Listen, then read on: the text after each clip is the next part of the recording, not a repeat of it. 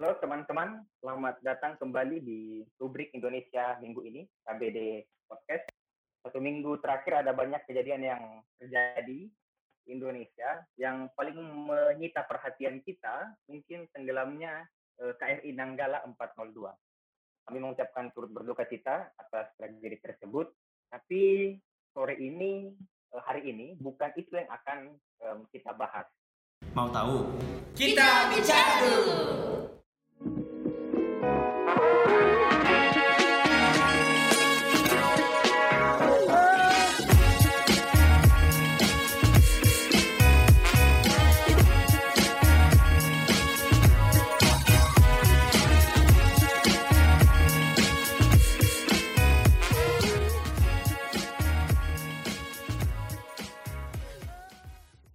Akan membahas satu kejadian yang mungkin luput dari pemberitaan beberapa media arus utama di Indonesia, yaitu kekerasan yang dilakukan oleh kepolisian terhadap warga Desa Wadas, Kabupaten Purworejo, yang menolak tambang. Nah, hari ini kita akan uh, berbincang, berdiskusi dengan Bang Mirza Fahmi.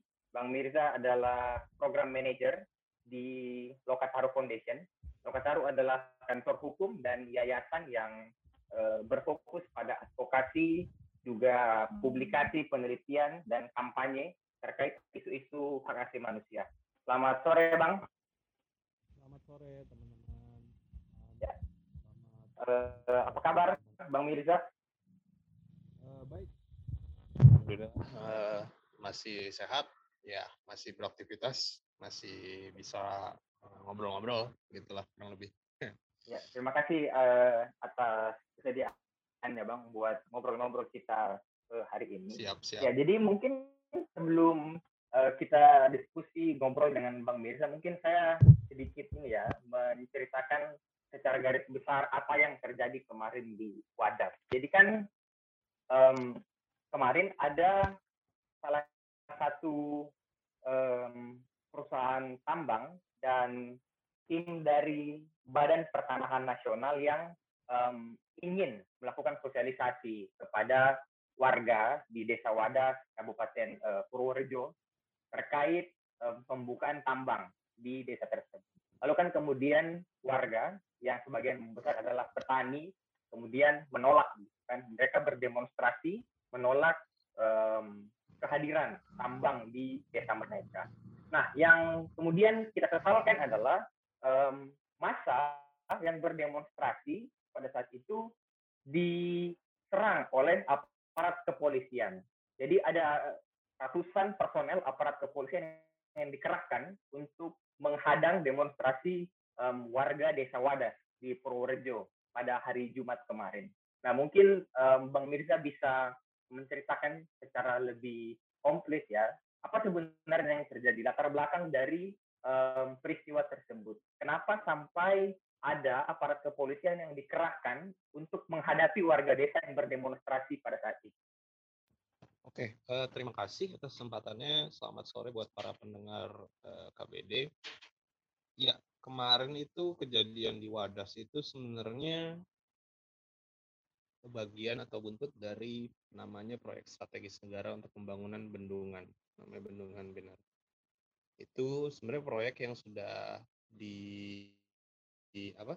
direncanakan atau mulai diobrolin warga lah kurang lebih 2013 sebenarnya masih zamannya Presiden SBY waktu itu ya.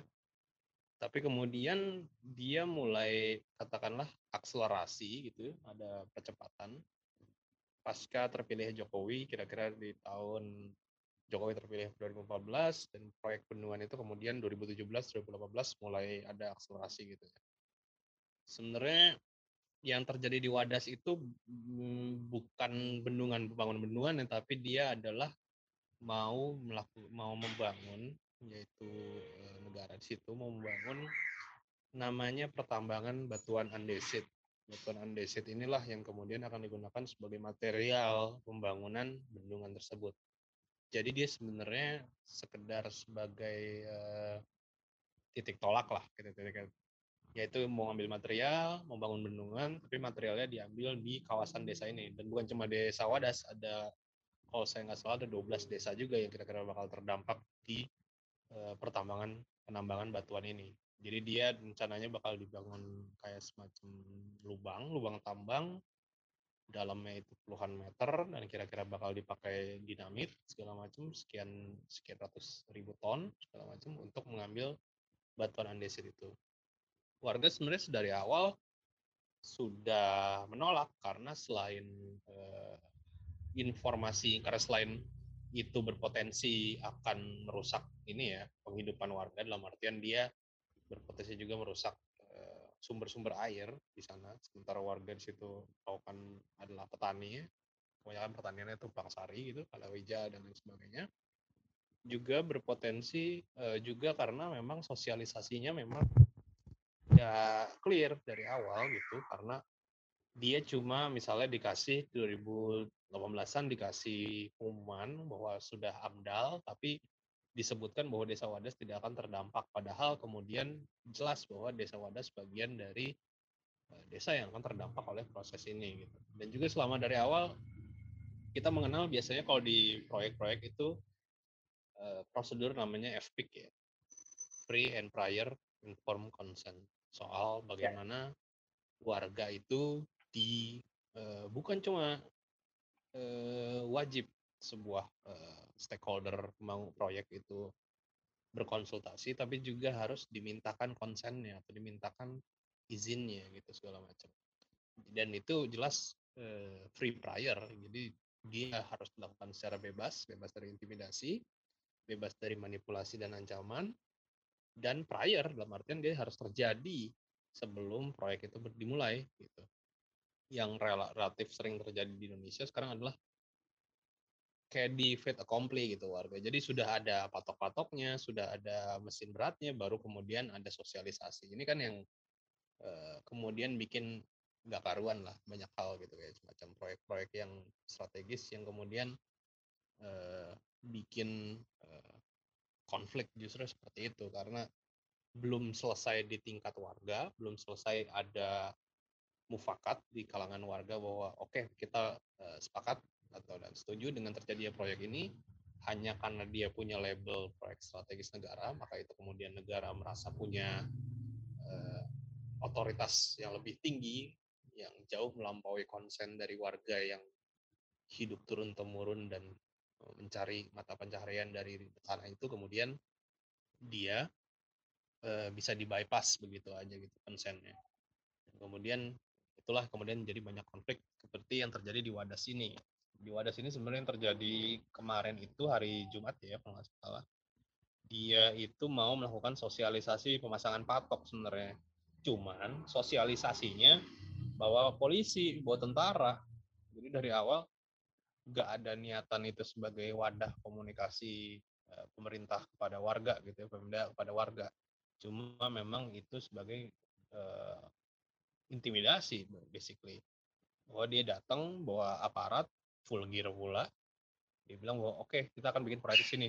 Makanya warga uh, kalian kan berarti secara nggak langsung itu bukan bukan sosialisasi itu itu uh, koersi itu. Itu uh, pemaksaan gitu bahwa kita bawa aparat segini segini gini dengan senjata lengkap. Kalau kalian setuju silakan berhadapan dengan aparat. Bukan jadi bukan rada warna uh, suasana komunikasi yang uh, sejauh mungkin egaliter gitu ya. Kurang lebih seperti itu. Maka kemudian muncullah. Warga kemudian blokir uh, jalan potong pohon untuk blokir jalan dan kemudian duduk. Aksinya kan sebenarnya aksi uh, diam ya aksi statis diam dan sangat-sangat uh, pasif dalam artian dia damai gitu. Dan kemudian dia duduk bersolawat di situ dan kemudian polisi uh, malah langsung masuk ke tengah kerumunan dan menangkap menangkapin orang terus kemudian pakai gas air mata dan lain sebagainya. Itu yang terjadi hari itu dan belakangan setelah ramai uh, protes dari warga gitu dari kawan-kawan aktivis lingkungan, aktivis hak asasi manusia dan lain sebagainya, mahasiswa dan lain sebagainya, baru kemudian muncul uh, mantra itu gitu yang suka dipakai kalau misalnya terjadi kericuhan di lapangan atau bentrok di lapangan yang sebenarnya disebabkan oleh provokasi polisi juga gitu. Itu itu tadi anarko. Oh ini ditunggangi anarko segala macam. Ini kan yang kemudian dilahap media gitu. Media juga nggak kritis karena tahun lalu kalau teman-teman ingat sempat beredar bukan sempat beredar lagi itu disiarkan langsung dalam konferensi pers polisi bahwa akan ada penjarahan besar-besaran kelompok anarko sejawa bahkan sejawa jadi sepulau itu di kota-kota besar bakal ada penjarahan yang dicerah di uh, organisir diorkestrasi gitu ya oleh kelompok anarko. Sampai sekarang belum ada saya lihat bahwa uh, media mainstream ya yang banyak bilang bahwa ini statement tahun lalu ini apa?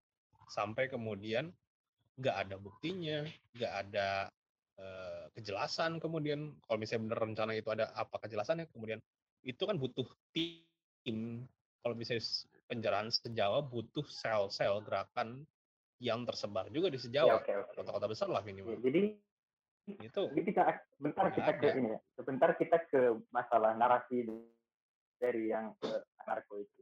Cuma mungkin uh, sedikit lagi karena masih menarik untuk saya dari um, latar belakang kasus yang terjadi di Wadas. Jadi kan mungkin di sebagian media uh, kemarin saya googling lihat bagaimana narasi di media tentang ini ya tentang apa bentrokan antar warga melawan polisi yang terjadi di Wadas.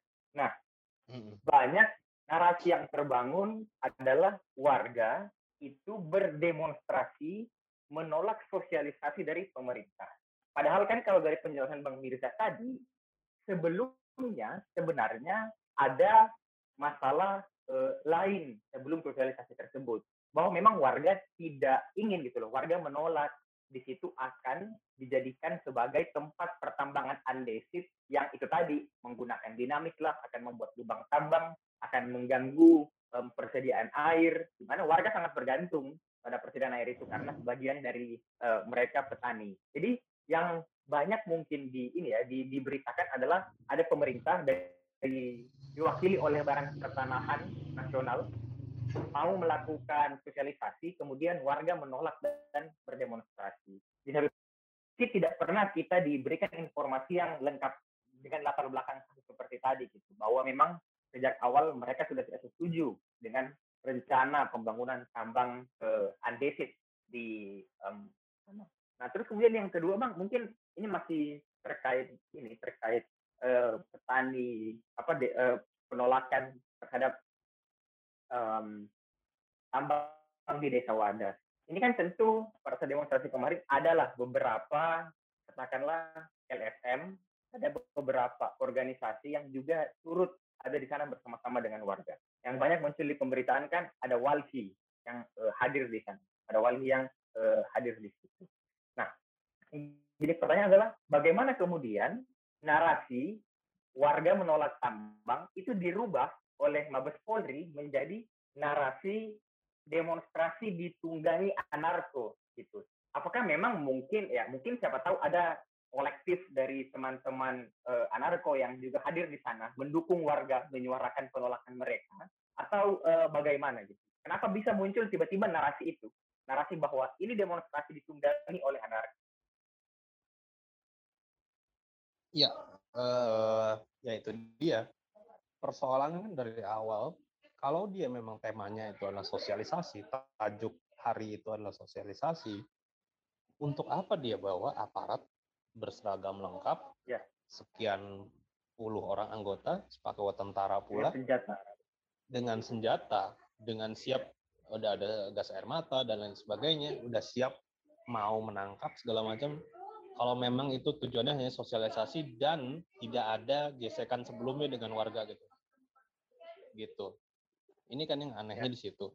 Karena kemudian saya rasa kemudian yang di akhirnya dibelokkan ke anarko adalah dia tidak bisa menjustifikasi kehadiran aparat juga di situ akhirnya. Ya. Hingga kemudian diasumsikan bahwa oke okay, kita uh, udah pasti ini ada yang menunggangi dalam artian kericuhan hmm. itu disebabkan oleh warga bukan oleh warga bahkan bahkan oleh iya, iya. anarko. Yeah. Jadi berusaha yeah. itu e, diposisikan seolah-olah warga itu yang menolak adalah karena pengaruh dari eksternal. Nah, jadi warga itu e, ini mungkin warisan dari Orde Baru ya dalam artian proses depolitisasi depolitisasi massa segala macam sehingga warga tuh selalu diasumsikan sebagai kaum yang pasif, Ya. kaum yang penurut, kaum yang rajin Hmm. bekerja dan eh, selalu siap membantu eh, kerja-kerja pembangunan pemerintah lah katakanlah gitu. pemerintah. Sehingga kemudian Ya. ini eh, lestari sampai sekarang dan kemudian setiap ada gesekan terjadi antara warga dengan negara itu selalu diasumsikan sebagai oh ini warga dihasut oleh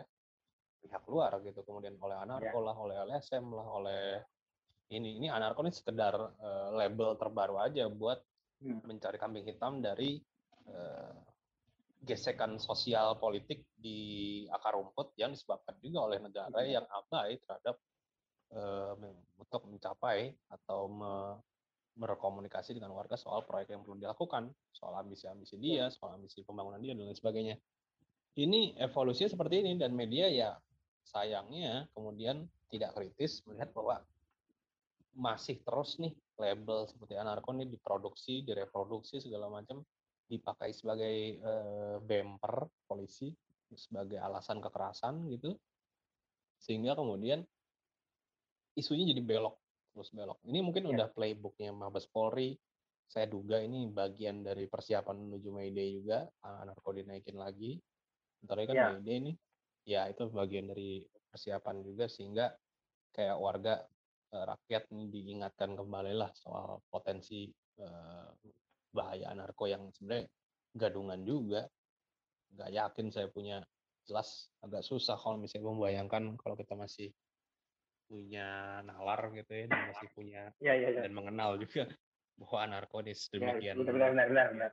ya kan Ya, kurang ya. lebih sih gitu Ya, ya. karena ah, jadi eh, mungkin terkait anarko apa terkait isu anarkonya karena kan eh, ini saya cari di laptop masih ada Dr. Taru kan pernah memang mengeluarkan satu hasil eh, studi gitu ya yang judulnya kaos hitam dan paranoia negara. Bagaimana di situ dijelaskan ya Bang Mirsa jadi editornya di laporan itu. iya eh, iya ya, ya kan kaos hitam dan paranoia negara. Di situ kan ada dijelaskan tentang stigmatisasi dan pelanggaran terhadap hak sipil dari kelompok anarko-sindikalis. Jadi apa yang tadi em, Bang Mirza katakan ya mungkin bagi teman-teman yang mau yang mendengar dan eh, mau membaca lebih lanjut hasil penelitian dari Lokataru bisa googling cari hasil penelitiannya di Google Em, bahwa kan memang ada narasi berulang gitu khususnya pada saat May Day bahwa eh, aksi dari masa itu ditunggangi oleh eh, anarko. Ini kan kalau tidak salah dimulai oleh siapa namanya? Kapolri waktu itu Tito Karnavian kan di Bandung pada 2019 ketika ada lebih dari 200-an orang yang ditangkap kemudian dia dengan serampangan menyatakan bahwa kelompok ini dinamakan sebagai kelompok anarko sindikalis. Jadi eh, mungkin bagi teman-teman pendengar kita di KBD juga pernah membuat tulisan tentang ini di eh, medium dari KBD bahwa kita kadang-kadang salah kaprah gitu mendengar kata anarko kan mungkin kita termakan dengan narasi dari media bahwa mereka menunggangi demonstrasi eh, mereka apa pro pada kekerasan dan lain sebagainya tanpa lebih lanjut mau memahami misalnya apa sebenarnya em, landasan titik tolak berpikir dari kelompok anarko. Karena ya seperti yang kita jelaskan di tulisan itu berbicara tentang anarko kan sebuah ide sebuah gagasan berpikir dan negara kita sebagai negara yang mengakui hak asasi manusia dalam konstitusinya itu ya menjunjung kebebasan berpikir yang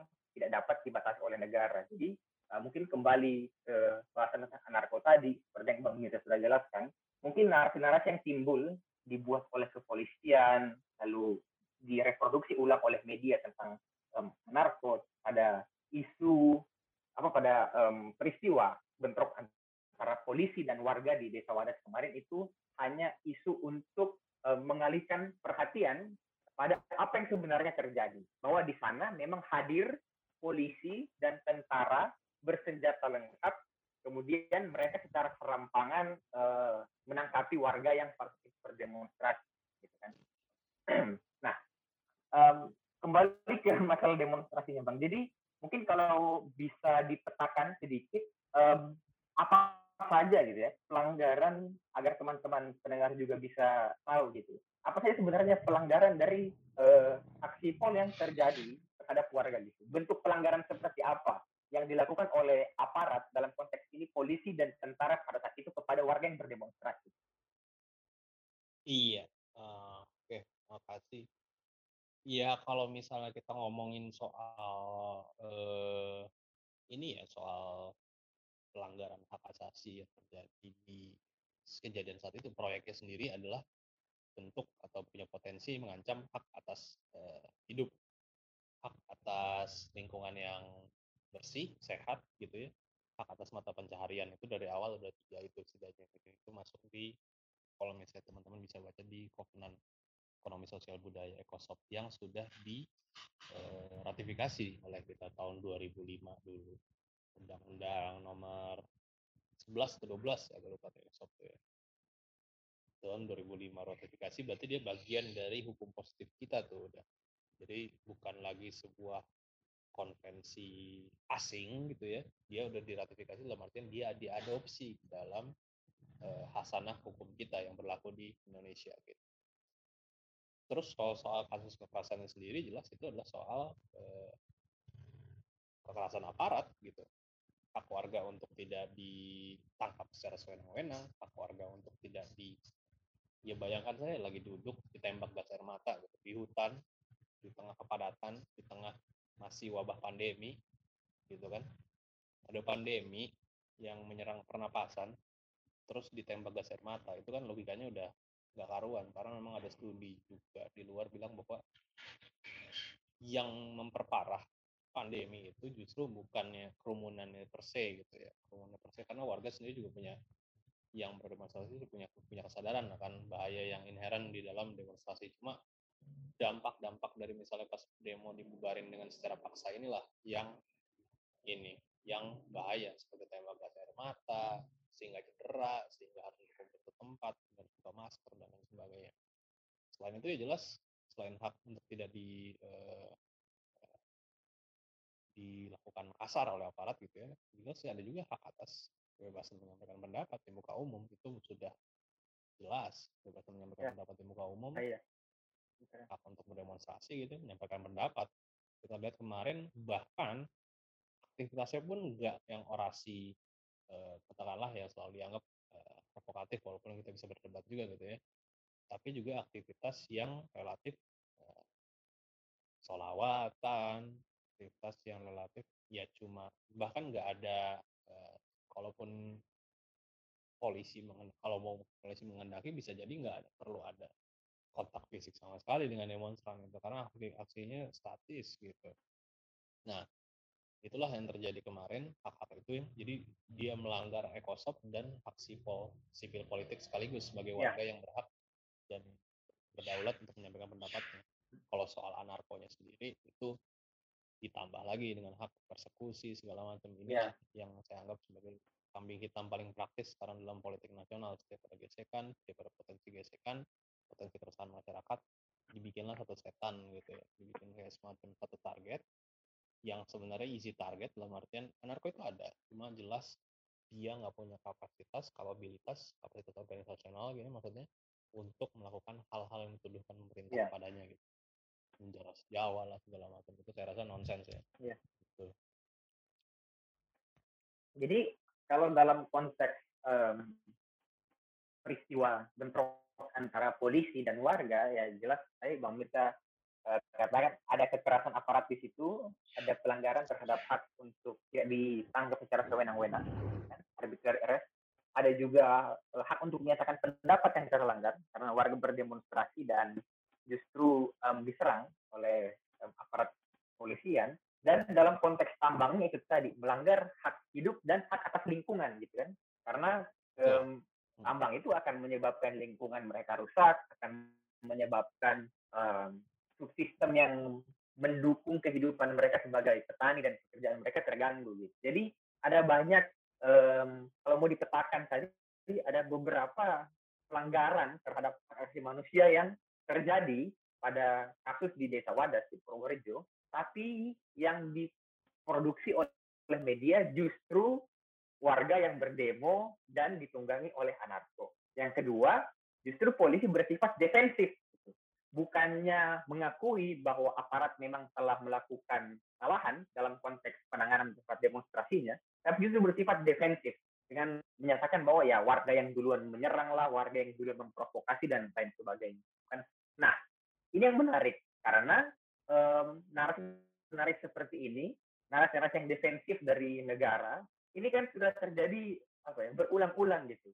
Bukan hanya di desa Wadas saja ada kasus kekerasan terhadap uh, apa namanya kekerasan terhadap petani kan, kekerasan terhadap um, orang yang berdemonstrasi menolak tambang. Ya kita tahu um, dulu di mana Sukoharjo pernah terjadi. Belum lagi kalau kita bicara di daerah-daerah yang memang pertambangannya mungkin yang paling paling apa paling paling masif kemarin waktu Kendeng ya Kendeng menolak apa tambang semen ya. kan. Nah ini kan ada pola bang yang berulang terus terjadi. Kekerasan aparat kepada petani yang menolak tambang kekerasan aparat kepada warga yang uh, menolak tambang yang hadir di sana. Nah ini yang menarik buat saya adalah kenapa bisa aparat negara ini seakan-akan proaktif dalam melindungi kepentingan dari penambang, kepentingan dari perusahaan tambang gitu loh.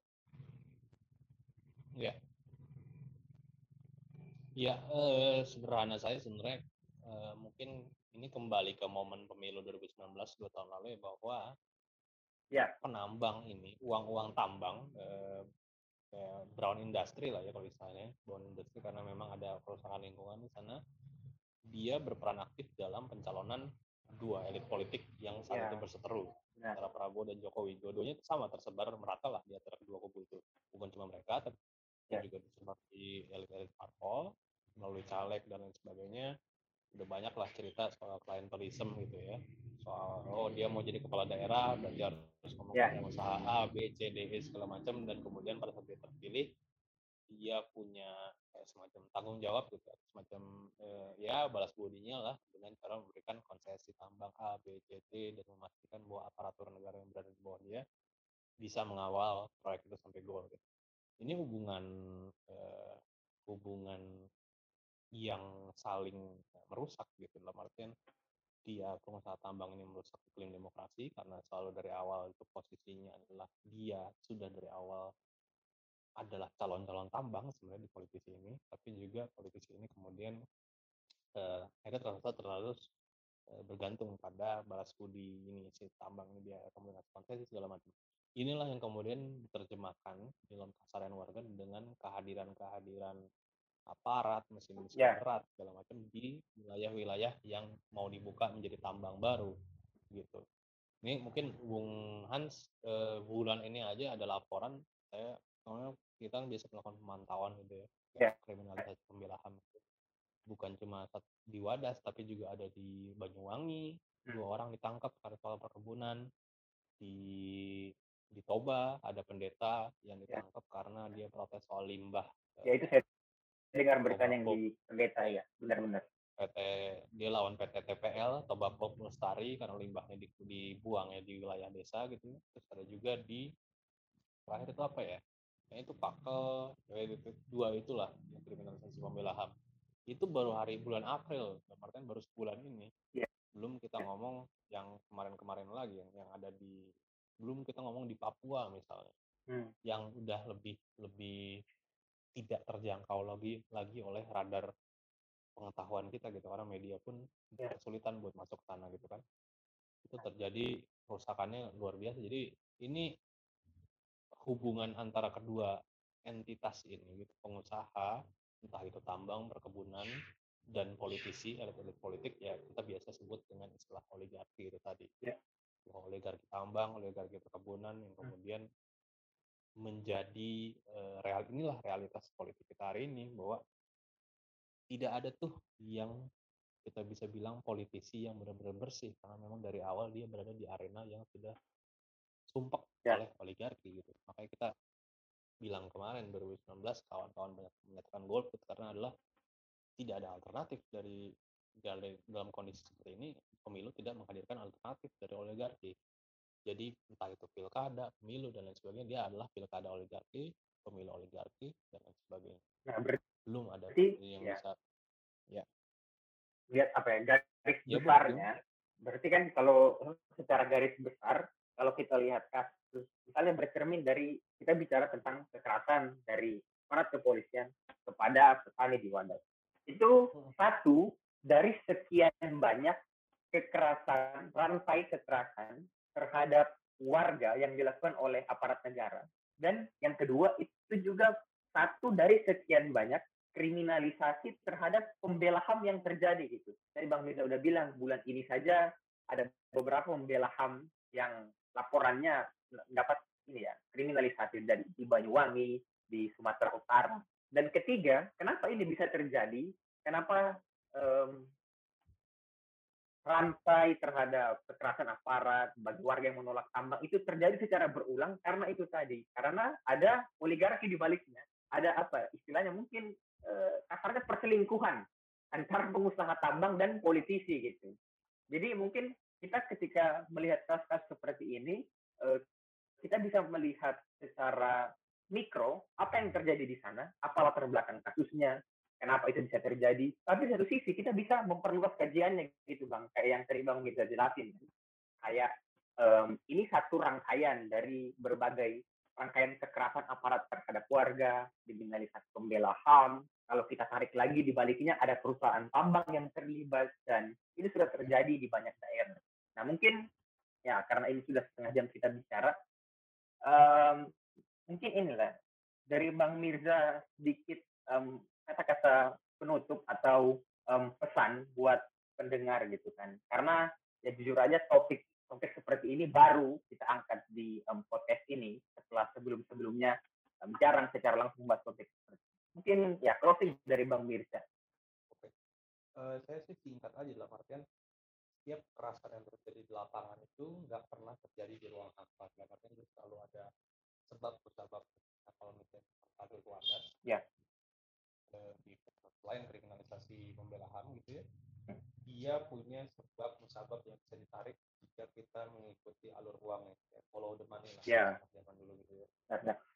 Jadi setiap peluru atau selongsong gas air mata yang ditembakkan ke warga bisa ditarik sampai ke jabat tangan antara pengusaha dan politisi di Jakarta di hotel-hotel mewah, restoran dan sebagainya itulah yang perlu kita teliti dari setiap kekerasan itu punya garis merahnya sendiri bahwa yeah. semua ini berawal dari uh, elit politik yang korup, elit politik yang tidak pro warga dan pengusaha tambang yang mau menghalalkan segala cara untuk bisa memperoleh atau mengakumulasi kekayaan dia. Dan kemudian ini imbasnya didapati oleh sampai terakhir adalah desa Wadas di Pakel, Banyuwangi, di Papua, di Kalimantan, oleh sawit dan lain sebagainya. Inilah yang terjadi sekarang. Jadi ini adalah race to the bottom istilahnya. Jadi iya. memang yeah. uh, sisa-sisa resources yang ada, sisa-sisa uh, bentang alam yang ada bakal terus dikeruk. Bahkan kalaupun bisa itu gunung mungkin bisa dibelah dua atau buat daerah ini. Nah ini adalah lahan hidup warga yang dia apa? Entah dia jadi pegawai, entah dia jadi kalau misalnya di wisata dia jadi uh, tour guide gitu ya, dan lain sebagainya atau jadi supir taksi, ojol dan lain sebagainya. Inilah yang realitas yang kita hadapi bahwa eh, seluruh kekerasan hmm. punya alasan. Ya. Terutama kekerasan negara. Oh. Kurang lebih seperti itu, Bung. Oke, baik. Ini tadi closing statement yang menarik ya dari Bang Mirza. Bahwa setiap selongsong gas air mata, peluru yang ditembakkan kepada warga, itu semua berhubungan dengan pertemuan para pengusaha, para oligarki di hotel-hotel mewah di ibu kota. Tapi yang menjadi korban lalu masyarakat. Terima kasih Bang Mirza untuk uh, uh, waktunya. Sama-sama. untuk um, obrolan kita hari ini. Semoga bisa memberikan insight kepada teman-teman tentang um, pelanggaran kriminalisasi terhadap pembelaan terhadap warga yang kerap terjadi secara berulang-ulang. Saya mewakili teman-teman KBD Podcast mengucapkan selamat menunaikan ibadah puasa buat Bang Mirza. Salam kepada teman-teman di Lokataru. Okay. Juga selamat menunaikan okay. ibadah puasa kepada teman-teman. Baik. Terima, Oke Bang, terima kasih, waktunya. Teman -teman Sampai okay. jumpa lagi. Oke, saya pamit. Ya. Kasih.